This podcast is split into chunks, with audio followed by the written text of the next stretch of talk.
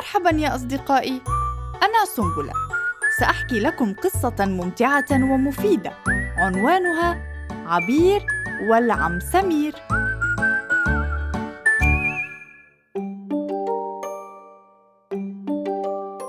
تحلق الأولاد حول معلمتهم لتخبرهم عن عبير وقصة نجاحها المثير. فقالت اعتادت عبير كل يوم بعد عودتها من المدرسة أن تمر بالعم سمير بوجهها البشوش المنير.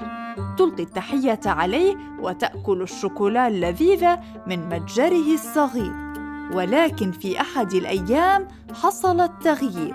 فلم تلقي التحية كالمعتاد على العم سمير عندما مرت من أمام دكانه الصغير فشعر بقلق كبير. ما بها عبير؟ تساءل العم سمير. انتظر قدوم والدها منير وأمها غدير ليسألهما عن السبب عله يجد التبرير. تفاجأ والداها بكلامه الخطير وتاثرا أكبر تأثير فأسرعا إلى بيتهما والعم سمير خلفهما يسير. كانت عبير في غرفتها حزينة تبكي بين شهيق وزفير. اقترب والدها وسألها ما بك يا عبير؟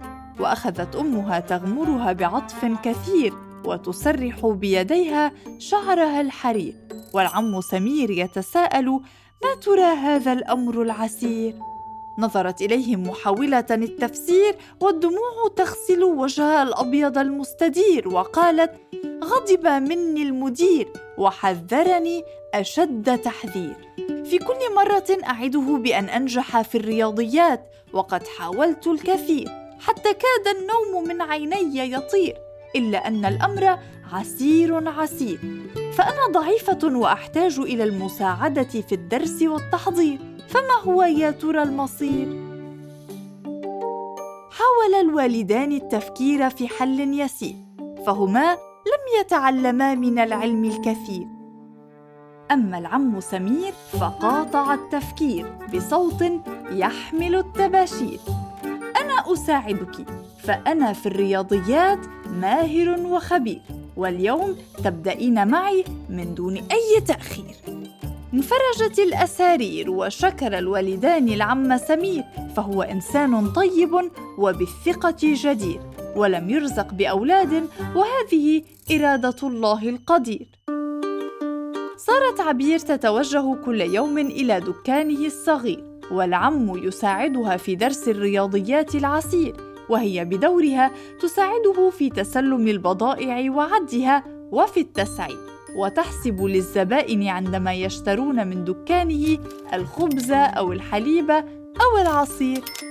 احبت عبير الرياضيات بعد أن تعلمتها من العم سمير بأسلوب مميز ومثير وفي نهاية العام الدراسي حصلت على شهادة تقدير. وفرح الجميع ومن بينهم المدير.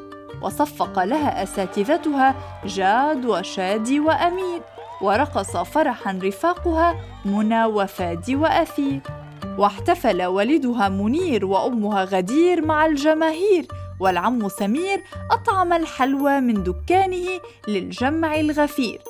وهذه كانت يا أولادي قصة عبير. تعبت وسهرت حتى حولت نجاحها إلى الممكن بعد أن كان من الصعب العسير.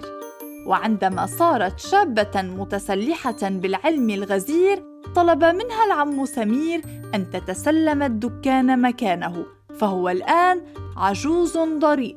فقبلت بسرور وحولته بمهارتها إلى متجر كبير كبير بعد أن كان يعرف بدكان صغير.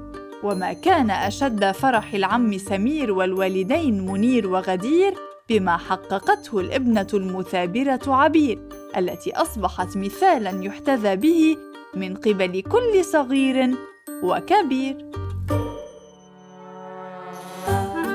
قرأنا لكم في بودكاست سنبلة قصة عبير والعم سمير.